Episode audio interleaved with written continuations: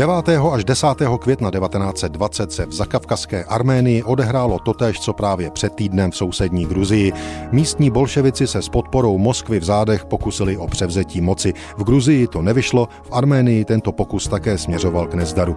V květnu 1920 žili Arméni v Arménské demokratické republice, která vznikla v roce 1918 po rozpadu carské ruské říše. Složení obyvatelstva této nové republiky ale hned od počátku naznačovalo budoucí problémy. Na 800 tisíc Armenů totiž připadalo 100 tisíc příslušníků silných menšin, hlavně Turků, Azerbajdžánců a Kurdů. Arménská republika kromě těchto vnitřních potíží musela řešit i územní spory se svými sousedy. Válčila s Gruzí, Azerbajdžánem i s Tureckem. Demokratická arménská vláda se ale podobně jako další vlády dalších nových republik v sousedství potýkala i se sovětizací společnosti a pokoutným tlakem bolševické Moskvy. První vážný pokus o levicové převzetí moci se odehrál právě před stolety v noci z 9. na 10. května 1920.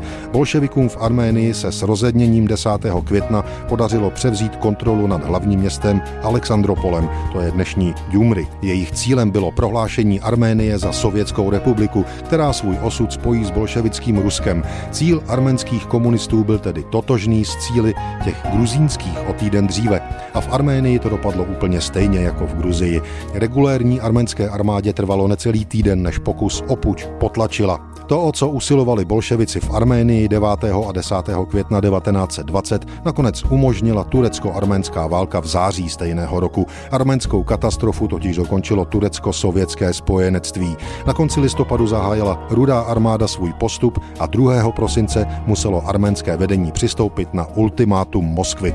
Moskva využila stejný scénář jako ještě mnohokrát později. Sovětské Rusko přichází ochránit arménské území.